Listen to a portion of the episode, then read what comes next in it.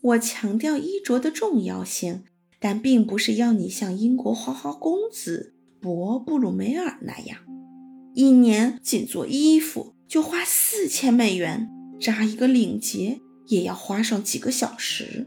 过分注重穿着，甚至比完全忽视还要糟糕。那些像博布鲁梅尔那样的人，太讲究穿着了，他们一门心思地。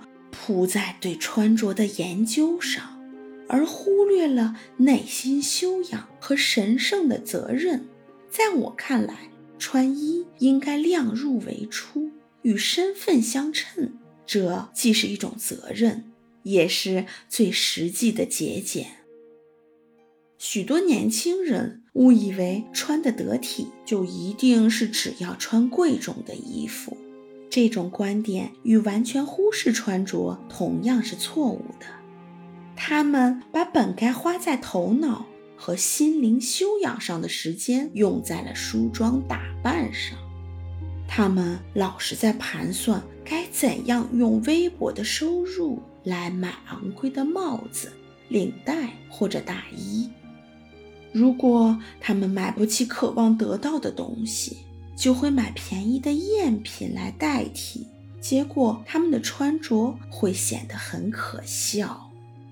这类年轻人戴廉价戒指、打猩红色领带、穿大格纹衣服，他们肯定是职位低下者。卡莱尔这样形容这类花花公子：一个花里胡哨的人，他的职业和生活就是穿衣。他的精神、灵魂和钱包都无谓地献出了这一目的。他们就为了穿衣而活着。他们没有时间学习文化，没有时间努力工作。莎士比亚说：“衣装是人的门面。”这一说法得到了全世界的认同。许多人。经常因为他们不得体的穿着而备受指责。初看起来，仅凭衣着去判断一个人，似乎肤浅轻率了些。但经验一再证明，衣着的确是衡量穿衣人的品味和自尊感的一个标准。渴望成功的有志者，应该像选择伴侣一样谨慎地选择衣装。古谚云：“我根据你伴侣，就能判断你是什么样的人。”某个哲学家也说过一句精妙的话：“让我看看一个妇女一生所穿的所有衣服，我就能写出一部关于她的传记。”西德尼·史密斯说：“教育一个女孩说漂亮无关紧要，衣装一无是处，这真是荒谬透顶。漂亮非常重要，她一生中所有的希望和幸福，或许就依赖于一件新裙子，或是一顶合适的女帽。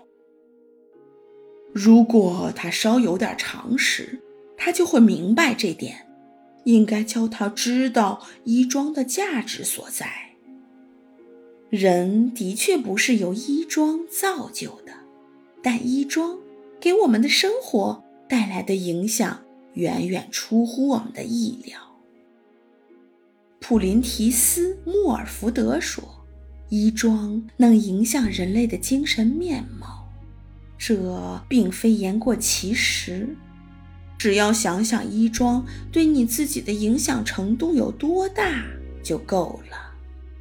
假设让一个女人穿着一件破旧、肮脏的衬衣，那么这就会影响到她，使她对自己的头发是肮脏的还是扭结的都漠不关心。她的脸和手干净与否，穿的鞋子多么破烂都无关紧要。因为在他看来，穿着这件旧衬衣没有什么不好。他的步态、风度、情感倾向，都将潜移默化地受到这件旧衬衣的影响。如果他能改变一下，换上一件漂亮的棉裙，那么他的模样和举止将会有多么的不同啊！他的头发一定会梳理得意，会与他的穿着相得益彰。他的脸庞、手和指甲也一定会是干干净净的。破旧、肮脏的鞋也会换成了合脚的便鞋。他的思想也会焕然一新，他会更加尊敬衣冠整洁的人士，会远离穿着邋遢的人。你想改变你的意识吗？那么就改变你的穿着吧，你马上就会感觉到效果的。